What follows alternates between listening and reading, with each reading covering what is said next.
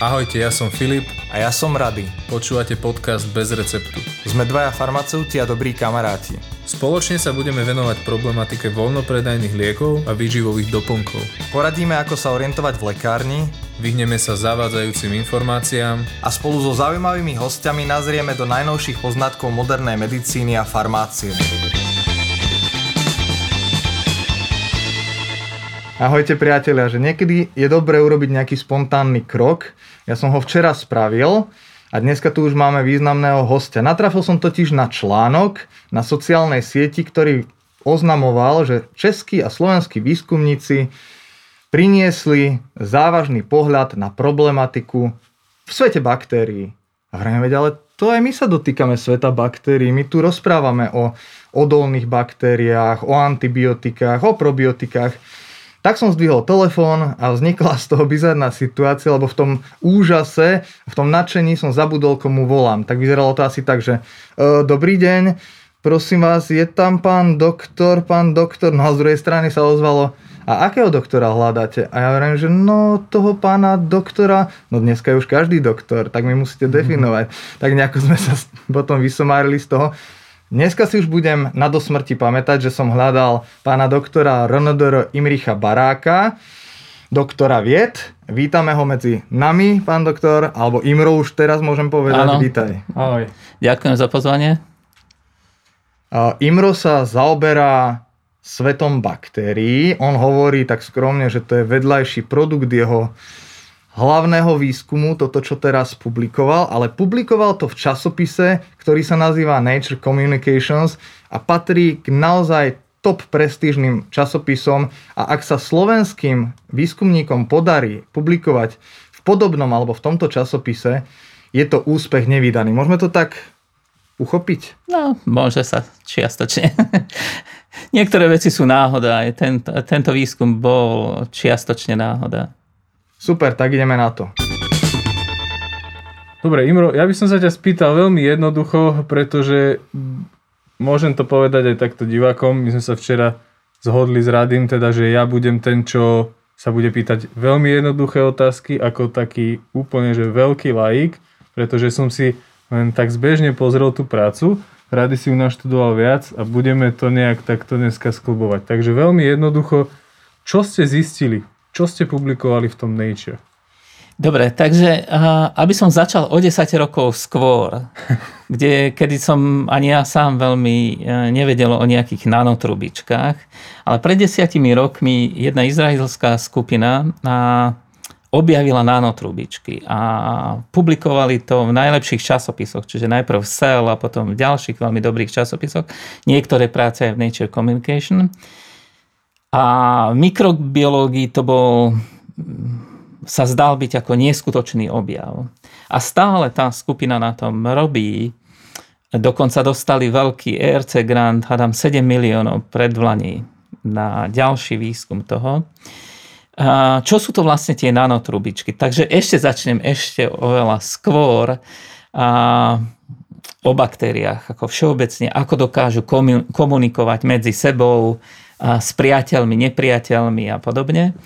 Takže ak si myslíme, že baktérie, pretože sú také malé, takže sú úplne málo rozvinuté, my sme sa čudovali, čo všetko také baktérie dokážu. A určite dokážu komunikovať. Dokážu e, komunikovať so svojimi príbuznými a e, špecificky, že napríklad vysielajú nejaké látky alebo nejaké oligopeptidy Tie oligopeptidy napríklad sú veľmi špecifické len pre ten druh baktérie, Čiže len ten druh baktérie to zaregistruje. Na čo to potrebuje zaregistrovať? Ako keby to bola taká reč medzi nimi. Čo si tým hovoria? Koncentrácia toho oligopeptidu, čiže tej reči, čo používajú, je pre nich to, že oni to spätne detegujú nejakým proteínom, čo je na povrchu tej baktérie a si povedia, mm, koľko nás je.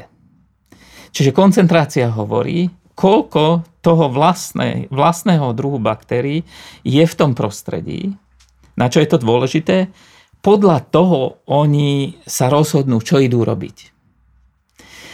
Čiže keď je ich málo, tak snažia sa zobrať čo najviac potravy e, z okolia. keď je ich veľa, tak vedia, že aha, tak máme problém. Nemáme už čo jesť a všetci sú to tu naši.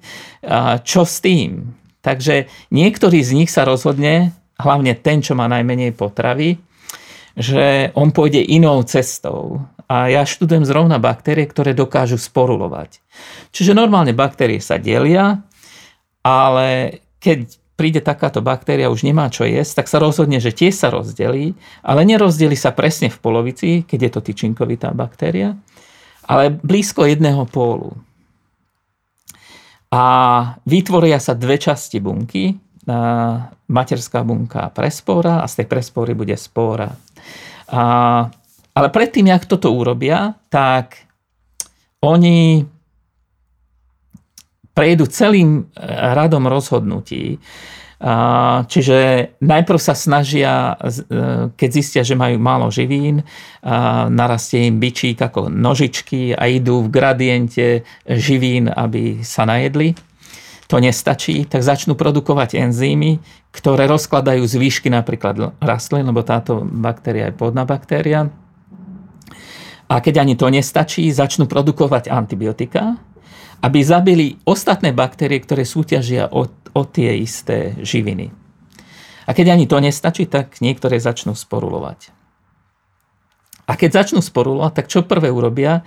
A, tak a, produkujú toxín, ktorý vyženú von a produkujú látku, ktorá ich chráni pred tým toxínom.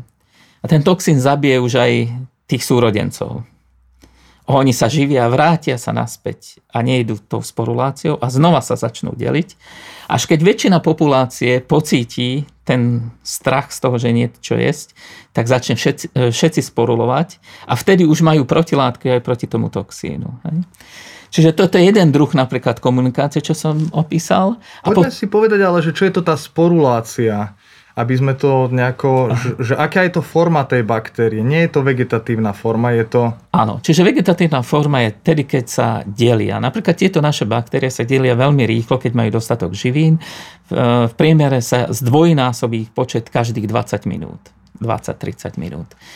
Ale keď nemajú dostatok živín, idú týmto smerom a niektoré baktérie dokážu diferencovať a toto je proces diferenciácie proces diferenciácie. My to vieme, hej? my vieme, čo je. Hej. Čiže uh, vlastne sa vytvorí iná bunka, ale s tým istým genetickým materiálom. Tá iná bunka slúži len na to, v tomto prípade, v prípade sporulácií, aby sa ochránila v prostredí. A tá spora potom dokáže prežiť v prostredí aj milióny rokov bez živín, bez kyslíka, bez všetkého. Čiže jedna taká teória, ako vznikol život na Zemi, že bol prinesený napríklad nejakým asteroidom vo forme spóry. Uh-huh. Hej? Čiže jedna ako panspermia sa volá tá a, idea. Dobre, čiže e, len som tak naznačil, akože tá komunikácia akože v rámci baktérií. Keď si predstavíme, že je to niečo jednoduché, je to neskutočne a nie že zložité, ale zaujímavé, už len také, ako komunikujú. A ďalší spôsob komunikácie sú napríklad, a, keď sa chceme dostať tým nanotrubičkám, tak a, napríklad proteínové výbežky z takej baktérie a to sú tie nožičky, čo som, tie bičíky, čo som hovoril, ktoré sa rozkrútia tak, aby išli v gradiente živín. Alebo alebo to môžu byť uh, uh, nejaké krátke trubice len, proteínové, cez ktoré sa môže prenášať genetický materiál. Napríklad aj tie rezistencie. Čiže toto bolo známe pred tými desiatimi rokmi a, a toto sa teda relatívne dávno vie.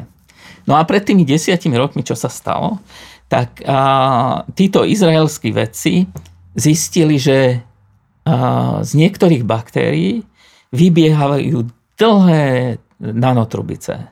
Čiže keď baktéria má, mm, táto baktéria povedzme 1 mikrometer, zrazu 50 alebo 100 mikrometrov dlhá trubica z neho e, vyletí. Alebo má tu. A táto trubica je zložená z lipidov. Čiže ako keby membrána vyjde z tej e, baktérie Nebolo to opísané, že či je to rýchly alebo pomalý proces, ale v podstate vyjde. A zrazu sa začalo tejto nanotrubici pripisovať rôzne úlohy, ktoré sa snažili ukázať, že prenáša DNA, prenáša proteíny, prenáša metabolity. Dokonca ukázali, že takáto baktéria cez túto nanotrubicu sa napichne na eukarytickú bunku, napríklad na ľudskú, a vysaje živiny. A samozrejme zabije tú bunku. Takže toto ako v tom mikrobiálnom vedeckom svete to bolo veľké halo. A preto to dokázali publikovať v tých najlepších časopisoch. A... Čiže skúsim to zhrnúť. Dovtedy, ako publikovali títo Izraelci, sme poznali nejaké bielkovinové krátke trubičky, uh-huh, ktoré vybiehajú z tej baktérie a majú rôzne funkcie, čiže napríklad slúžia na pohyb baktérií a tak ďalej. Uh-huh. A títo izraelskí vedci zrazu našli obrovitánske, ale už nie bielkovinové, uh-huh. ale tukové trubičky, alebo hej. aj s obsahom tuku, lebo fosfolipidy nie sú iba tuk, sú tam aj polárne látky. Jasné, um, aj proteíny. Aj proteíny, ale aj tukové. Uh-huh teda zložky boli v tých trubiciach, ktoré sú obrovské, ako keby také udice. Veľmi tenké, Veľmi oproti tenké. tej baktérie, uh-huh. že mhm. to majú takých 50-70 nanometrov, baktéria má 1 mikrometer. Hej. No a premýšľalo sa, že čo asi tie trubice robia. No a oni sa snažili potom postupom času preukázať, že asi môže to slúžiť na toto a že čerpanie živín. Alebo to môže slúžiť asi na toto, prenos nejakej genetickej informácie. A na dlhú vzdialenosť. Na dlhú keby vzdialenosť. Sme si to tak, uh-huh. Ako keby sme sa my ako ľudia napojili na 50-100 100 metrov, keď hovoríme, že keď meter alebo 2 meter, keď človek má, a, tak e, na 100 metrov e, si podá s niekým im ruku a odovzdá si niečo. Hej? Tak asi, asi v takom pojme. Čiže bola to veľká vec. Čiže mnohí to považovali za veľkú vec. Problém bol, že nebolo to také jednoduché zopakovať. A nebolo to jednoduché zopakovať preto, lebo aj oni to sledovali len v jednej z 500 alebo až z 2000 buniek. Čiže nebol to jav, že sa pozrieš pod mikroskop a vidíš to. Mm-hmm. Hej? Mhm. Plus nevidíš to len v mikroskope, alebo veľmi ťažko to vidíš, ak vôbec, závisí od kvality toho mikroskopu, s normálnym svetlom, že ty musíš ofarbiť tie fosfolipidy a sú špecifické farbičky, väčšinou sa používa taká červená a, a vtedy to vidíš veľmi dobre, hej? tú nanotrubicu. No a tým pádom, že nikto to veľmi nevedel ako mm, že čo s tým, ale bola to veľká vec a ďalšie skupiny začali spolupracovať s touto skupinou a išlo to rôznym smerom, ale veľa otázok vyvstávalo. Napríklad, ako napichne nejakú eukarytickú bunku keď ideme na tú molekulárnu úroveň, čiže my sa nemôžeme hrať tu, že aha, nejako, hej, tak musí skúmať, že ako. No a to je veľmi ťažké vyriešiť, že ako, hej. A, lebo nič také neexistuje. Konečne do dôsledku sme zistili. No a, a preto hovorím, že to bol taký vedľajší produkt nášho výskumu, lebo mám kamaráta v Čechách, z ktorého poznám z našej oblasti, ktorý na tomto nerobil a ešte vzdialenejší od toho ako ja, ale mal PhD študenta, Jirka Pospíšil sa volá, ktorý je strašne neoblomný a strašne zvedavý a si povedal, hm, mne sa nepáči to, čo šéf robí, ako tú problematiku, mňa zaujímajú tieto nanotrubici nanotrubice. A 5 rokov na tom robil, stretával som ho na konferencii, vždy ma otravoval, akože čo si o tom myslím, hovorím, že ja neviem, ja s tým nerobím, ako tak. A, ale tým pádom, že videl moje práce a videl, že v podstate som bližšie k tomu, lebo robíme aj s membránovými doménami a tak. A zistil, že v podstate naša kamera a mikroskop s kamerou veľmi rýchlou by bola vhodná na nejaký pokus, čo chcel urobiť, že či by nemohol prísť ku mne, jasne dojde a tak. A, ale videl som, že aké majú oni vybavenie v Prahe, že desaťnásobne drahšie ako povedzme my tu, ale zrovna nemali takú rýchlu kameru a tak dobre nastavený mikroskop alebo tak. A, čiže nemohli priamo robiť to, čo sme ro- mohli robiť my priamo so živými bunkami a veľmi rýchlo. A on, že jasne, pozrieme sa na to, mal niečo, chcel sledovať, ako tieto nanotrubice, tak hovorím, ale ako to budeme sledovať, keď jedna z 500 alebo z 2000, akože, tak ale skúsme. A, tak sme našli jednu z 500, no ale čo s tou nanotrubicou, ako spravíš? No a, a zrazu, a, a, jak sme položili tie baktérie na to sklíčko, to dáš na podložné a krycím sklíčkom to dáš, ale keď tam máš nejakú špinu, tak tie baktérie sú také malé, keď tá špina je väčšia ako 1 mikrometer, tak baktéria v tom roztoku sa ti začne pohybovať. Hej? No a nechcelo sa mi to vymeniť, e, tie baktérie sa tam pohybovali, tak som zobral špičku a pritlačil som to vrchné sklíčko. Pozriem sa do mikroskopu a z každej bunky vybehla nanotrubica. A, a hovoríme, tak to čo je? Akože, a zrazu už nebol problém, ako študovať nanotrubice, lebo sme ich mohli vyrobiť, koľko sme chceli. No hovorím, akože tak toto nemôže byť uh, Ale toto riadený. je naozaj pravda, alebo to je len taký smiešný príbeh, že naozaj sa to takto stalo takto, takto sa to stalo. Takže si myslíš, že, že toto som si vymyslel. Nie, nie, nie. A, a, a hovorím, vtedy sme si povedali, tak toto nie je riadený biologický proces. Toto nemôže byť. Tá baktéria nemôže v milisekundách vytvoriť stonásobek svojej dĺžky, že toto je niečo iné. A, a začali sme robiť pokusy, teda veľmi jednoducho, len pridali sme farbičku, ktorá vchádza len do tej baktérie, ktorá stratí membránový potenciál, čiže zomiera. No a jasné, trubičky vybiehajú len z tých baktérií, kde sa dostane tá zelená farbička, čo naznačuje, že tá bunka zomiera. Čiže zrazu tá desaťročná veľká sága neuveriteľne zaujímavá a z toho pohľadu, že čo všetko baktérie dokážu, lebo oni, bolo to popisované ako riadený biologický proces. Nemali na to vysvetlenie, ako to presne funguje, ale v podstate takto predávali. Takže Samozrejme, my sme robili veľa ďalších pokusov, lebo to sa nedá len takto. Čiže sledovali sme rôzne mutanty, že ktoré gény sú za to zodpovedné, ktoré tam potrebuješ mať. A urobili sme aj taký experiment, že teda rôzne experimenty akože s mutantami, ale aj v akom životnom cykle sa toto stane. Zistili sme, že toto sa stáva len vtedy, keď sa delia. Čiže v tom vegetatívnom, v skorom vegetatívnom raste. A to tiež napovedá o niečom, o tom, že vlastne keď tá bunková stena tej baktérie je oslabená, tak jedine vtedy k tomu môže dojsť. A že tlakom sme to urobili.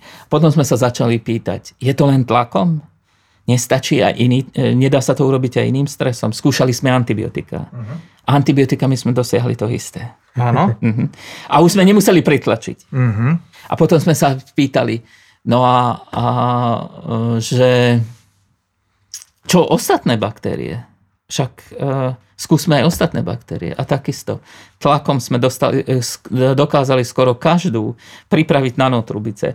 Z gram negatívnych, čo majú e, dve lipidické membrány, sme dokázali pripraviť len krátke. Uh-huh. Ale z gram pozitív väčšinou dlhšie. Ale ešte z menších baktérií, ako stafilokokov, Napríklad tam sme nemohli, nedokázali tým tlakom vytvoriť toto. Ale v princípe e, vo väčšine baktérií sme dokázali na to, nanotrubice e, vytvoriť. No a, a, a preto nám asi aj uverili v tom časopise, že a, ale nám neuverili napríklad časopise v SEL, lebo my sme chceli priamo v tom istom časopise, kde oni pôvodnú prácu opublikovali a z nejakého dôvodu to neopublikovali tam tak sme išli uh, do Nature Communication a tam videli, že toto sa, toto sa nedá vymyslieť, hej, že toto sa dá zopakovať hockedy. Ich experimenty sa veľmi ťažko dajú zopakovať, lebo čo oni sledovali, že niektoré tie bunky vždy budú stresované. A keď si k ním jemný, tak ich budeš mať málo, jedno z 500, jedno z 2000, a oni tomu pripísali, a to sa vytvorilo, lebo je to biologický proces, tá baktéria to používa na to, na to, na to. Hej? A dokazovali to. No ale toto, hoď to, to môže zopakovať. Veľmi jednoducho. Ja sa cítim ako v science fiction úplne. Som sa strašne ponoril a si toto celé predstavujem akože brutálne. No a potom sa aj ďalej skúmal, alebo vy ste ďalej skúmali, na čo teda vlastne tie nanotrubičky sú?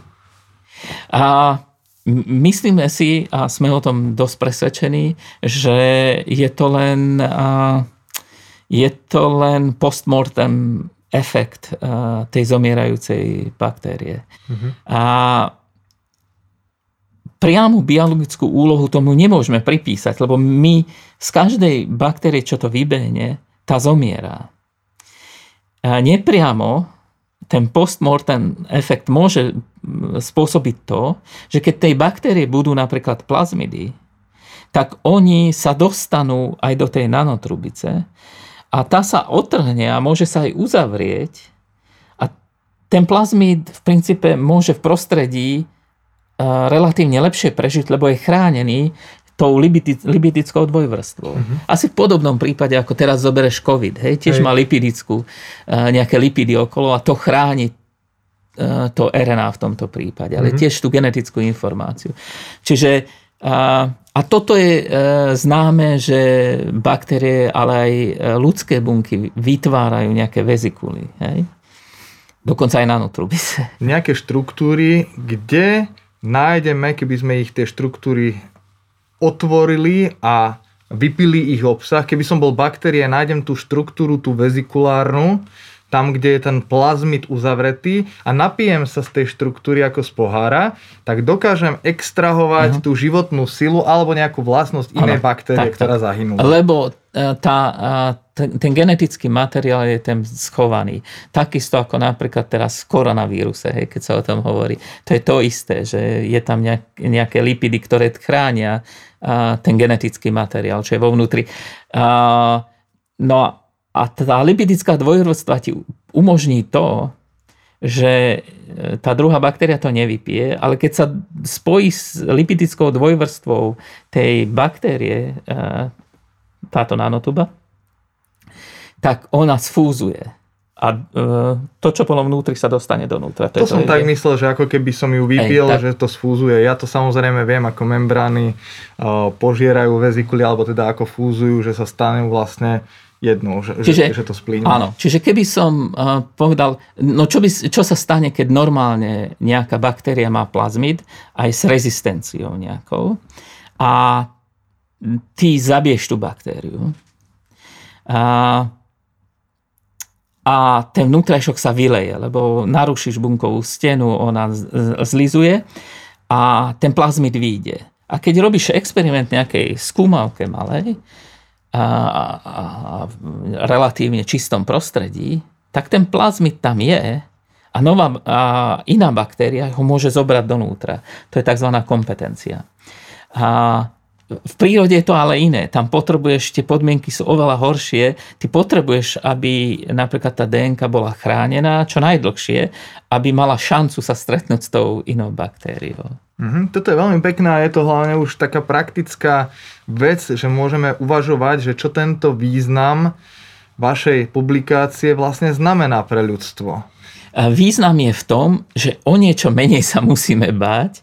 Nie povedzme zrovna našej baktérie, ale toto robia aj patogénne baktérie, čiže zlé pre ľudí.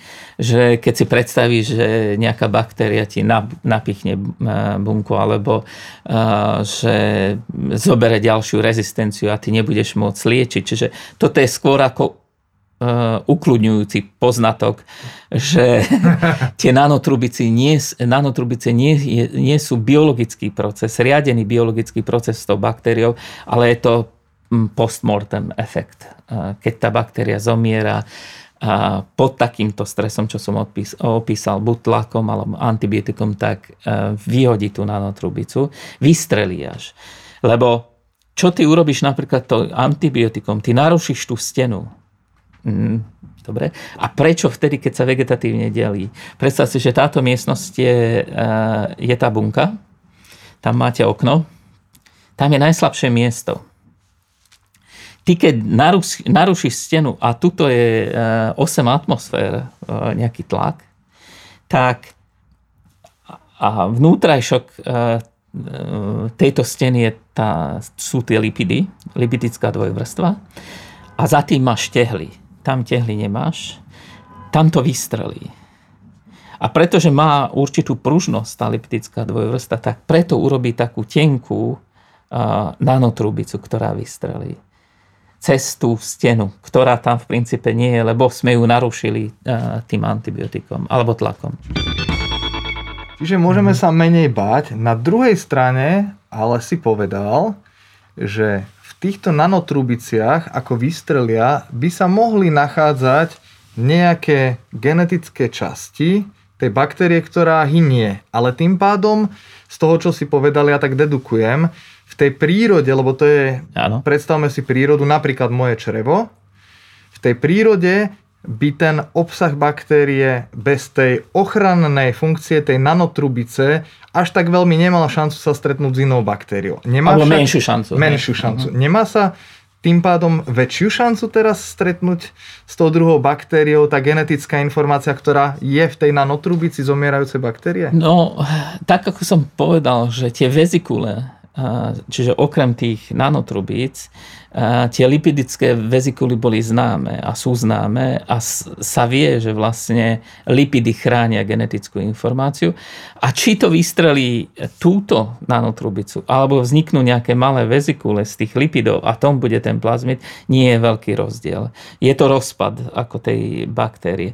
A, akože ten dôležitý poznatok, že zrazu nie je to riadené. Že baktéria neriadí takto, ako ti ublížiť, alebo uh, že to je len jeho, jej smrť. Ona, to je len uh, v tomto prípade ona nechráni samú seba. To je vlastne len chémia biochémia, že nejaký plazmid, ktorý je vlastne genetická informácia tiež len oveľa menšia ako celý chromozom toho, tej baktérie, a dokáže takýmto spôsobom prežiť. Vy ste to nejakým spôsobom aj, alebo snažíte sa to nejak zmodelovať do nejakej 3D podoby, do nejakej Jasne, jasne, to, to v princípe máme. Ale toto ide ešte ďalej. Na, nakoniec sme si povedali, že budeme v tomto ešte robiť, akože nahnevať ďalších vedcov, ktorí na tom robia a žijú z toho. A, lebo toto pravdepodobne neodborník nemá šancu poznať, že sú aj tzv. nanodróty. A zase je to z baktérií, čo vybiehajú. A my si myslíme, že sú to tieto isté nanotrubice. A tým nanodrotom bolo pripísané, že baktérie si takto dokážu jeden od druhého brať elektróny alebo poskytovať elektróny a tak pre rôzne veci. Hej? A, a hlavne baktérie, ktoré majú nejakú o, gény podobné fotosyntéze a také. Takže úžasné, zas nejaké e, veľká vec. A Zaujímavé bolo sledovať, keď vyšiel tento článok, čo sa dialo na Twitteri vzhľadom na tie bakteriálne nanotrubice. Čiže samozrejme ozvali sa mnohí, neozvali sa tí hlavní, tí Izraelčania, vôbec na to neodpovedali ale ozvali sa, no ja som to tušil, to je, že aj, akože to sa nedalo takto vysvetliť, akože to, ako to vysvetlovali oni, čiže boli také, to samozrejme nič neznamená. Ale zrazu sa začali pýtať ľudia, a čo tie nanodróty, čiže ani to neplatí a tak.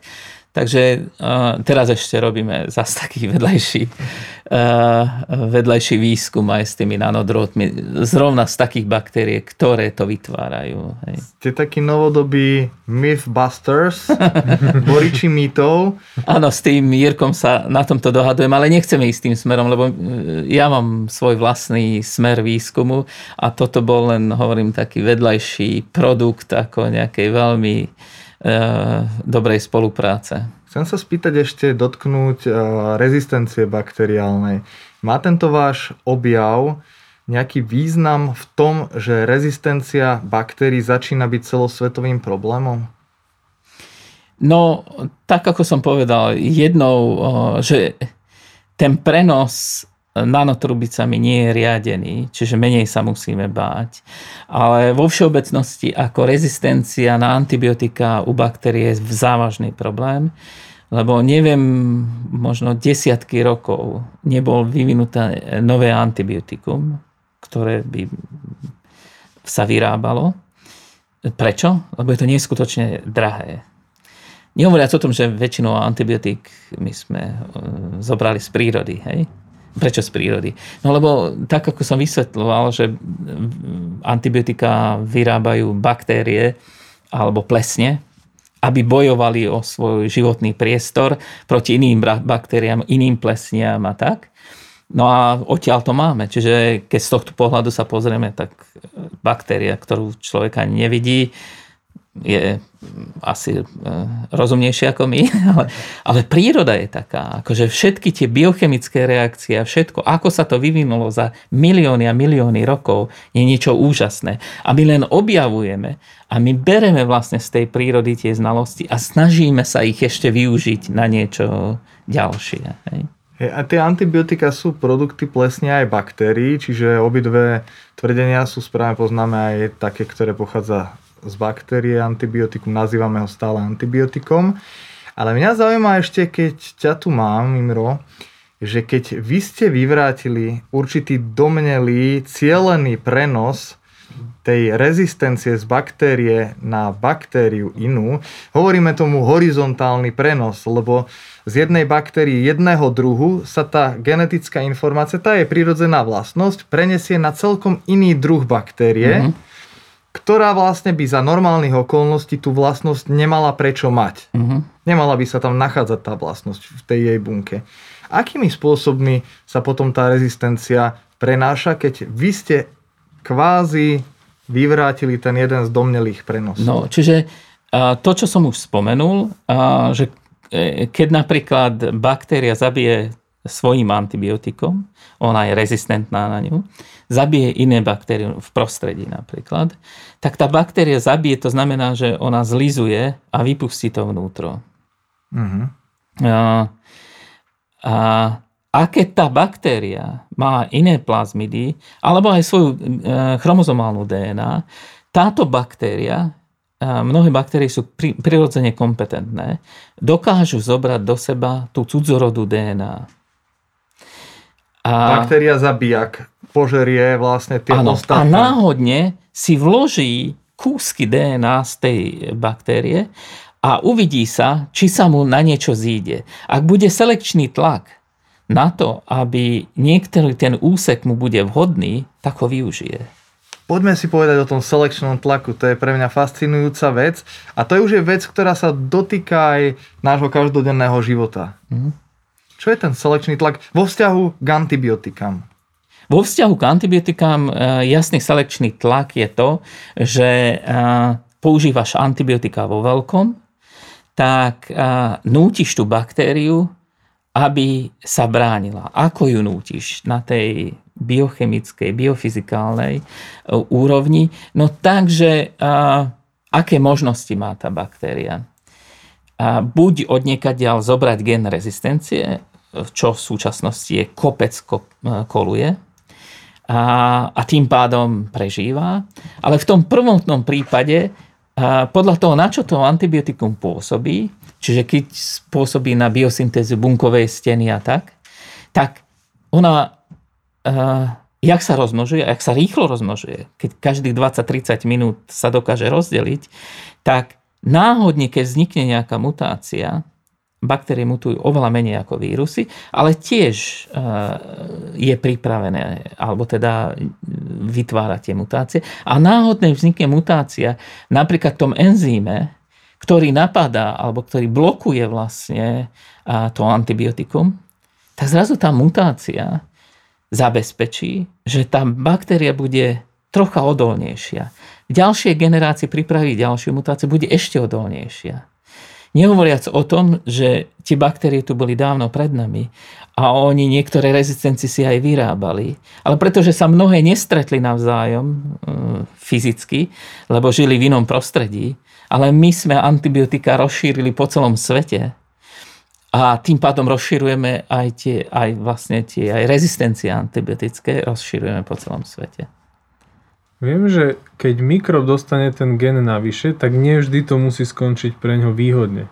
Inými slovami, e, môže sa stať naozaj, že mu skôr uškodí, ako pomôže, ako teraz sme sa bavili o tej rezistencii. Dobre, takže študujeme aj taký proces, ako sa volá programovaná bunková smrť. A že len si predstaviť, že pár nukleotidov, keď si zoberieme nejaký gén, dokáže byť egoistický. Pár nukleotidov urobí všetko preto, aby, aby nezmizol z, zo zemského povrchu. Ako to urobí? Hovorím teraz a, o génoch, ktoré sú potrebné pre programovú bunkovú smrť. A veľakrát sa nachádzajú na plazmidoch, kde sa nachádzajú aj gény na tú rezistenciu.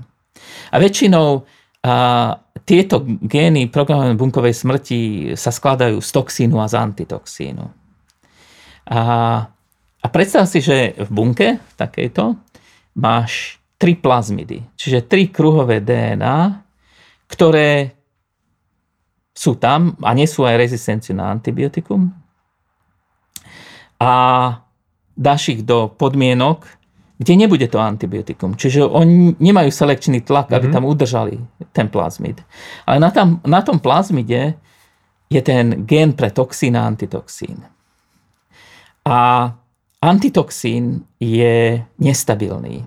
Čiže keď sa ti tá bunka delí a keď aj tu budeš mať plazmid, aj tu budeš mať plazmid, tak a, toxín a antitoxín sa tvorí a navzájom sa viaže a nič, nič tej bank, e, baktérii neurobí. Ale predstav si, že sa rozdelí tu v strede a tu budú všetky tri kópie a tuto ani jedna. Čiže tuto, tuto je tiež vytvorený toxín, antitoxín, ktorý je navzájom naviazaný, ale postupne tu sa antitoxín začne rozpadávať a toxín zabije túto baktériu, lebo nebude mať antitoxín. Tuto sa bude tvoriť aj toxín, aj antitoxín, čiže ten toxín a antitoxín a gény, dva gény, maličké niekedy, a, ktoré sú na tom plazmide za príčinia, že ten plazmid prežije. Lebo táto časť baktérie, kde nemá plazmid, a, a, by mala mať výhodu, lebo nemusí vytvárať tie proteíny, ktoré sú kódované na tom plazmide. A plazmid si zabezpečuje, aby prežil.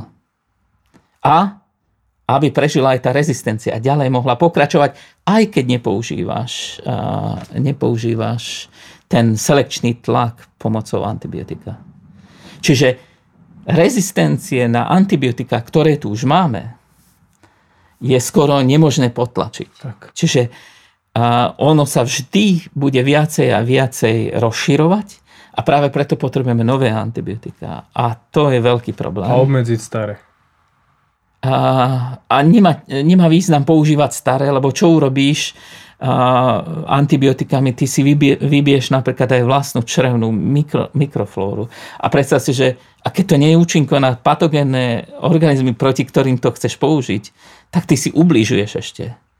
Vieš, že po antibiotikách vždy, akože ty si ublížuješ už tým, že zabíjaš aj dobré baktérie, nielen zlé. Hej?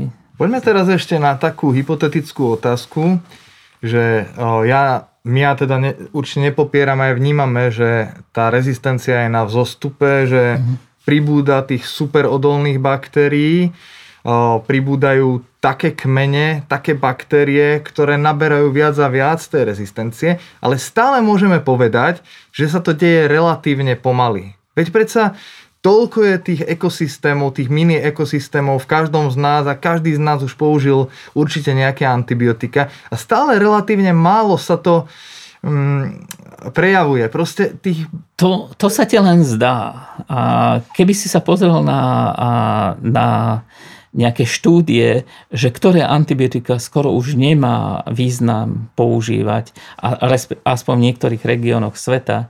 A povedzme v tom západnom svete, že je to tak prehnané, že v Afrike ti to zabere, lebo tak antibiotikum tam nevideli ako v niektorej krajine a nemajú k tomu prístup, tak aj ten prenos je tam oveľa menší. Ale už nie napríklad v Číne, kde vo veľkom sa používa nielen na ľudí, ale na zvieratá, na chov.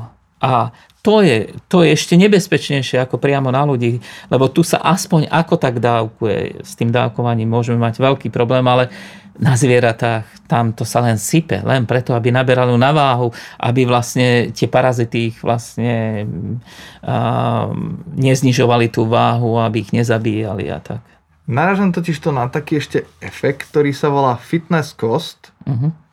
A táto teória, ten fitness cost hovorí o tom, že baktéria, ktorá príjme gen rezistencie, príjme vlastnosť, že je odolná voči nejakému antibiotiku, tak ona ho musí niekde ten gén alebo tú časť genetickej informácie, niekde ho musí začleniť. Bude to ten plazmíd, alebo si ho niekedy inkorporuje aj do vlastného Môže. chromozómu. Uh-huh. Čiže do tej genetickej hlavnej informácie. Uh-huh. No ale keď ho tam príjme, tak riskuje to, že zasa inú vlastnosť stratí alebo potlačí, alebo ju nejakým spôsobom obmedzí. A tá teória hovorí o tom, tá fitness cost, že baktéria, ktorá príjme nejakú rezistenciu, tak získava obrovskú výhodu v prostredí toho stresujúceho faktora, v prostredí toho mm-hmm. antibiotika, proti ktorému získala práve tú mm-hmm. odolnosť. Ale ako náhle my prestaneme podávať to antibiotikum, tak sa stáva života neschopnejšia, ako bola predtým. Čiže v kompetícii alebo v konkurencii baktérií, ktoré ju obklopujú, neprežije a nedokáže im ukradnúť živiny, nedokáže proste prežiť. Uh, čiastočne je to pravda, ale uh, lebo otvoril si dve témy, plazmid a chromozomálna DNA. Baktérie sa dosť líšia v tom, že uh, v prípade plazmidu, keď majú tento systém toxín, antitoxín, nemusíš na nich vyvíjať tlak, toho antibiotika. Oni sa zachovajú, lebo je to dané biofyzikálnymi vlastnosťami tých dvoch proteínov. Jeden je nestabilný, druhý je stabilný, ten plazmid tam bude stále a ta, ten gén rezistencie tam zostane.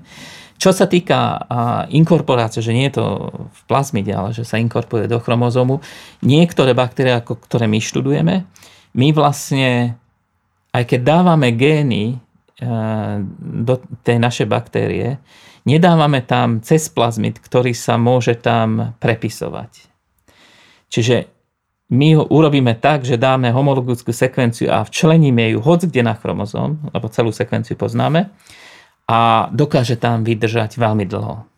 Samozrejme, keby si ho vložil do sekvencie, ktorá je pre tú baktériu dôležitá, tak, a, tak ona sa snaží vyhodiť alebo zahynie. Hej? To je ale skúmavka, to je in vitro. Áno. Ale keby ste potom tú baktériu, kde ľubovoľne vložíte do, tej, do toho chromozómu, do tej hlavnej uh-huh. genetickej informácie baktérií a keby ste ju obklopili baktériami, že taký, také dva pokusy, ale to samozrejme hypotetizujeme, že či by bola životaschopnejšia tá, čo má o odolnosť navyše, alebo tá divá, divoká, tá prirodzená baktéria? Ako prirodzene si si odpovedal sám, jasné. A niečo, čo nepotrebuje tá baktéria, tak je v nevýhode a produkuje to. Hej? Tak jasné, ona by zomrela, ale z pohľadu tej rezistencie tie plazmidy sú asi najdôležitejšie. A ten efekt nejakého krátkeho génu pri 4 tisíc génov, povedzme, priemerná baktéria má 4 tisíc génov, napríklad naša 4400, najmenšia možno 600. Ten jeden gén, ten efekt je 0, ja neviem, vieš, 0,1%. Hej? Čiže e, ono a preto naše aj dokážu prežiť, aj keby sme ich dali bez toho, bez toho selekčného tlaku dostatočne dlho. No neviem teraz, že či ja to dokážem celé reprodukovať správne. Keby náhodou... Skús a ja ťa opravím. Keby náhodou som niekde sa zasekol, tak ma skúste doplniť, opraviť.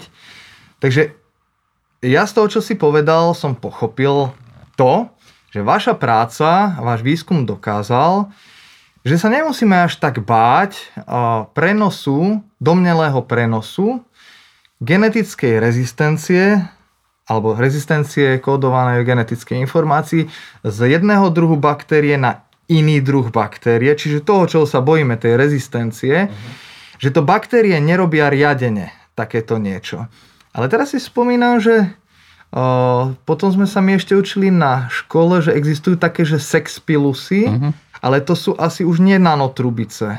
A môžeš ich nazvať nanotrubice, ale sú charakterom úplne iné. Nie sú to membránové trubice, ale sú tvorené proteínmi. Nie sú také dlhé a je to riadený proces. A, a tieto vlastne dokážu spojiť e, bunky rovnakého druhu a preniesť tú genetickú informáciu napríklad vo forme plazmidu.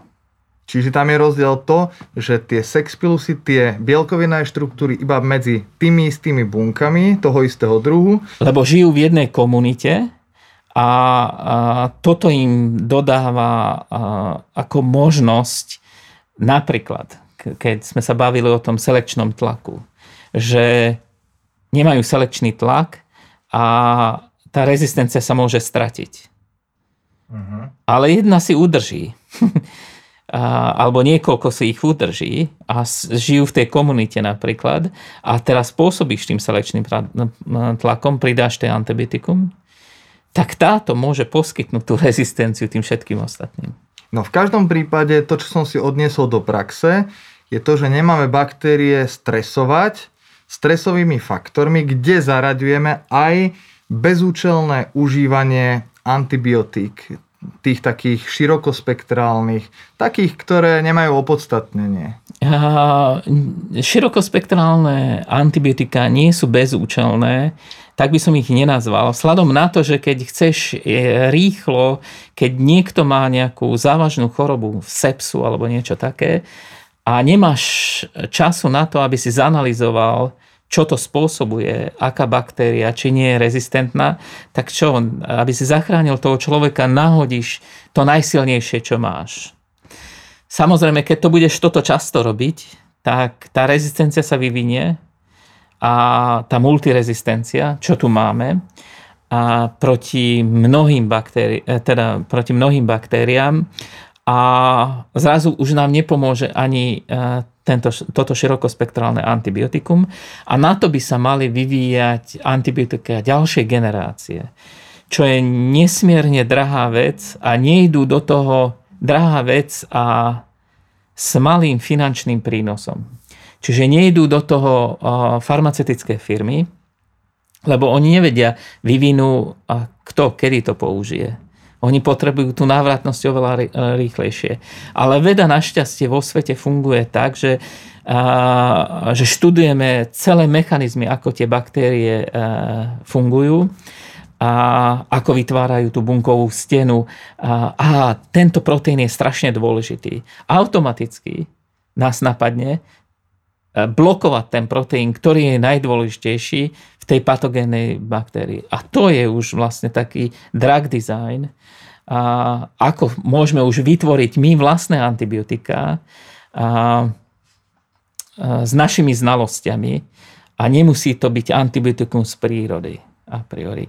Mnohé antibiotika, čo pochádzajú z prírody, tak e, ďalším krokom vtedy bolo, že sa trocha obmenovali, že e, pridal sa nejaký reťazec, aby to bolo iné, aby tá rezistencia e, na to nebola taká účinná, tak aby to, aby to antibiotikum bolo účinnejšie. Ale teraz môžeme už priamo aj dizajnovať tie antibiotika a na to potrebujeme poznať štruktúru tých dôležitých komponentov, tých proteínov, ktoré sa zúčastňujú nejakého dôležitého procesu, aby tá baktéria prežila. Napadneš ten proces a látko, ktorá zablokuje ten kľúčový proteín, a tých je strašne veľa, a ty tej baktériu robíš veľký, veľký problém, aby sa dokázala rozmnožovať. My keď, my keď toto zistíme, môžeme sa dostať ako ľudstvo do štádia, že my vieme teraz nadizajnovať ako keby akúkoľvek, e, akékoľvek antibiotikum? A keď si to predstavíme, že budú na to dostatočne výkonné počítače a že my rozlúskneme toto, čo si No, vravel. toto je trocha zložitejšie. Počítače zatiaľ nestačia na to, uh-huh. lebo na tú terciálnu štruktúru a tie sa riešia rôznymi spôsobmi, ale najčastejšie, ako sa riešia 3D štruktúry proteínov, je cez kryštalografiu. A, že proteíny sa vykryštalizujú do tuhého stavu z roztoku. Prečo? A, no preto, lebo a, my, ten proteín je tak malý, a, a tie atómy a jednotlivé aminokyseliny sú také blízko jedno seba, e, vedľa seba, že my ich nemôžeme vlastne pozorovať mikroskopom. A, lebo rozlišovacia schopnosť. Mm-hmm. Hej? Čiže tam musia, musí byť e, rengenovým žiarením.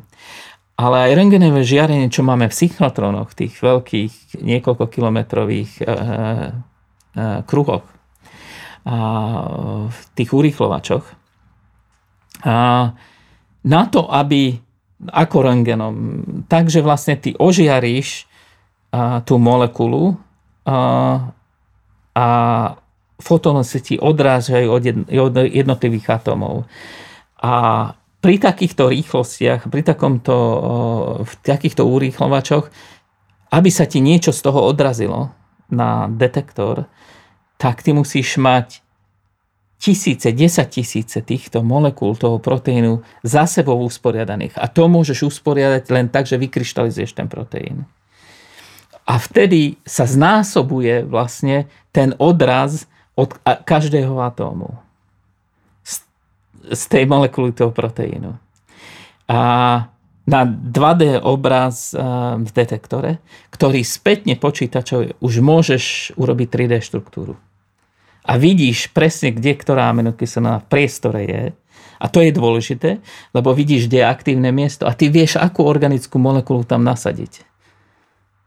Už to organickí chemici a tí výpočtári už vedia povedať a už môžeš dať zosyntetizovať, alebo mm-hmm. je milión takýchto látok, že ty môžeš skúšať už existujúce látky. A ako dlho poznáme takéto technológie?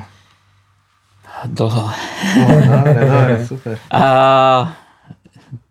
30, závisí, strašne rýchlo to ide dopredu. Prečo to ide dopredu? Lebo tá technológia ide dopredu. Čiže a, dostávame sa k tomu, že na tých synchrotrónoch dostávaš možno v jednom lúči jeden fotón. No a teraz sa zostrojil v Hamburgu najväčší laser na svete, 3,5 km, čo je priamy, kde máš 10 na 9 fotónov a zrazu nepotrebuješ pripraviť tento kryštál. A to som nepovedal, prečo je to alchímia. Pripraviť kryštál je problém donútiť biofyzikálne ten proteín, aby sa usporiadal. Lebo on je dosť... Mnohé proteíny sú rôzne teda dynamické a v tom roztoku sa hýbu a tých nedonútiš, aby sa vykryštalizovali.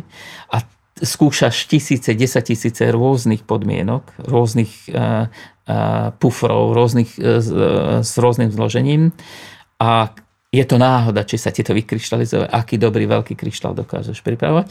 Čiže ty môžeš ísť ďalším smerom, že môžeš zvýšiť tú intenzitu toho žiarenia, toho rengenového, že budeš mať 10 na 9 fotónov na tú malú molekulu, aby ti to zasiahlo. A vtedy E, potrebuješ už len nanokryštál, čo sa oveľa jednoduchšie pripraví. A to je na tom X-Feli v Hamburgu napríklad. A, a keď sa dostaneme na 10 na 12, a čo zatiaľ sa nedá, lebo toto je v Hamburgu ten uh, najväčší laser, na ktorom sa to dá, tých 10 na 9, tak možno by sa dalo už z jednej molekuly zistiť tá štruktúra, priamo z roztoku, čo by si preskočil tú alchýmiu Te, ako svet tej vedy, ako v tejto oblasti je tak ďaleko, že keď ja sa pozriem akože na nejaké diskusie v súčasnosti, čo sa deje s touto pandémiou, a človek ani nedokáže odpovedať e, ako na to, aké blúdy e, sa šíria. A nevieme, ako, ako neskutočný problém máme veci to odkomunikovať, lebo pre nás je to také nezmyselné niekedy. Všelijaké fámy a všelijaké neuverené veci. Jeden povedal toto, alebo lekár používa toto a jak to zaberá a tak, že eh, takto sa to nerobí. Hej? Že, mali by sme byť oveľa rozumnejší. A preto nás, teraz už som psychológii, preto nás možno asi aj vykolila tá pandémia takto neskutočne, že ľudia sa obávajú, a aké je to hrozné. Akože, a pritom, ak sa nad tým zamyslíš, ako na úrovni ako toho, čo to robí, a, tak ten vírus je 26 proteínov. Hej? Ako 26 zlúčenín. A zrazu zrazu sme hotoví, rozvrátilo to svetovú ekonomiku, životy ľudí a tak. Čiže keby sme sa nad tým zamysleli a zamysleli sa, že tak teda veci, tak e, čo sa dá urobiť a veci robia po celom svete, ako neskutočne veľa e, sa robí na tom. A hovorím aj všetci tí štruktúrálni biológovia, aj my sme sa pridali vlastne e, do toho konzorcia, teda sme v tom konzorciu v, v Hamburgu, a máme aj Beam Time teraz v apríli práve na inhibítory e, proteáz COVID, e, teda koronavírusu, tohto koronavírusu, čo by mohlo byť potenciálne liečivo. Že táto oblasť je ešte ďalej ako neskutočne široká. Teda, keď my sa tu hádame o tom, že ja neviem, tento test alebo hento, tam ten test a prečo a každý sa do všetkého vyzná, lebo to počul, lebo to prečítal, ako, že nás to úplne rozhodilo. My s Filipom hovoríme, že treba takú vnútornú pokoru každého Presne jednotlivca a povedať si, však ja som odborník v tomto, v tomto, toto robím, tomuto mm-hmm. venujem môj život a tým pádom, že cením si svoj prínos v mojej tej malej problém, v mojom kúsku problematiky, ktorý sa, ktorý sa venujem, budem natoľko si ceniť svoj prínos, že ocením aj prínos toho môjho kolegu, ktorý sa venuje tej problematike, ktorej on rozumie a ktorá je práve v kurze, lebo sa dotýka problematiky toho vírusu. Mm-hmm. Či to sú virológovia, to sú epidemiológovia a tak ďalej. Že budem im dôverovať. A je to vlastne aj zhodnotenie toho môjho vkladu pre to ľudstvo v tej malej, nepriame, nepriame mm-hmm. zhodnotenie samozrejme. Mm-hmm. Áno, že mm, neskutočne nás to rozkývalo a mali by sme sa ukludniť a určite ľahšie by sme dospeli eh, aj k správnejším pravidlám, aj dodržiavaním pravidel, lebo ľudia musia tomu uveriť, ale teraz zrazu sme v období, že ľudia ničomu už neveria. A, a nikomu. A nikomu. A hoaxy to už ani nehovorím. Ako, a... Celkovo vytrhli sme ľudí z komfortnej zóny a v tej sa nepracuje a nepôsobí úplne najjednoduchšie. Ja už len na záver, teda, aby sme to nejak nezdržovali, ešte mi prosím ťa Imro povedz, lebo ty si nám spomínal, že toto celé, čo ste spôsobili, tú, tú veľkú senzáciu, to bolo len tak, akože taká bočná práca ano, a ty sa venuješ skutočne nejakej inej téme. Ano. Čo to je? Čiže asi e, viacerým témam, takým veľkým témam, niektoré môžu mať aj veľké aplikačné ale, e, možnosti, ale možno toto nie dneska už, ale z, tý, z toho základného výskumu. Akože možno e, divákom e, sa to bude zdať ako naivné, ale vysvetlím, prečo je to aj dôležité. Čiže ja študujem takú vec, aká tá, tá tyčinkovitá baktéria sa vždy každých 20 minút rozdelí presne v strede. Mm-hmm.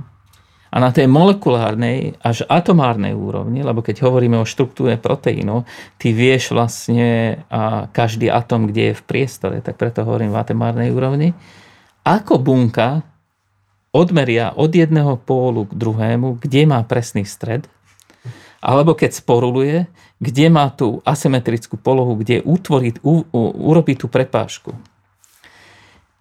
A to bunkové delenie pre tú baktérie je neskutočne dôležité, lebo keď ho neurobí správne, tak v jednej časti by nebola genetická informácia a je to mŕtve a v druhej by boli dve, dva chromozómy a tiež je to zlé. Čiže tá bunka to musí riadiť. Na, na, pýtame sa tú otázku, ako bunka rozpozná, kde má ten svoj stred. mm. a, lebo keď e, si posvietiš na to aj elektronovým mikroskopom, čo má také rozlíšenie, aby si videl aj prípadne aj jednotlivé proteíny, tak ty tam neuvidíš žiadnu značku. Takže a niektoré veci chápeme a, a, pracujeme na, napríklad na takých zaujímavých proteínoch, ktoré sú negatívne regulátory toho, že aby sa vytvorili tomto septum. A jeden z tých negatívnych regulátorov, zase sú to len proteíny, ktoré oscilujú relatívne rýchlo od jedného pólu k druhému.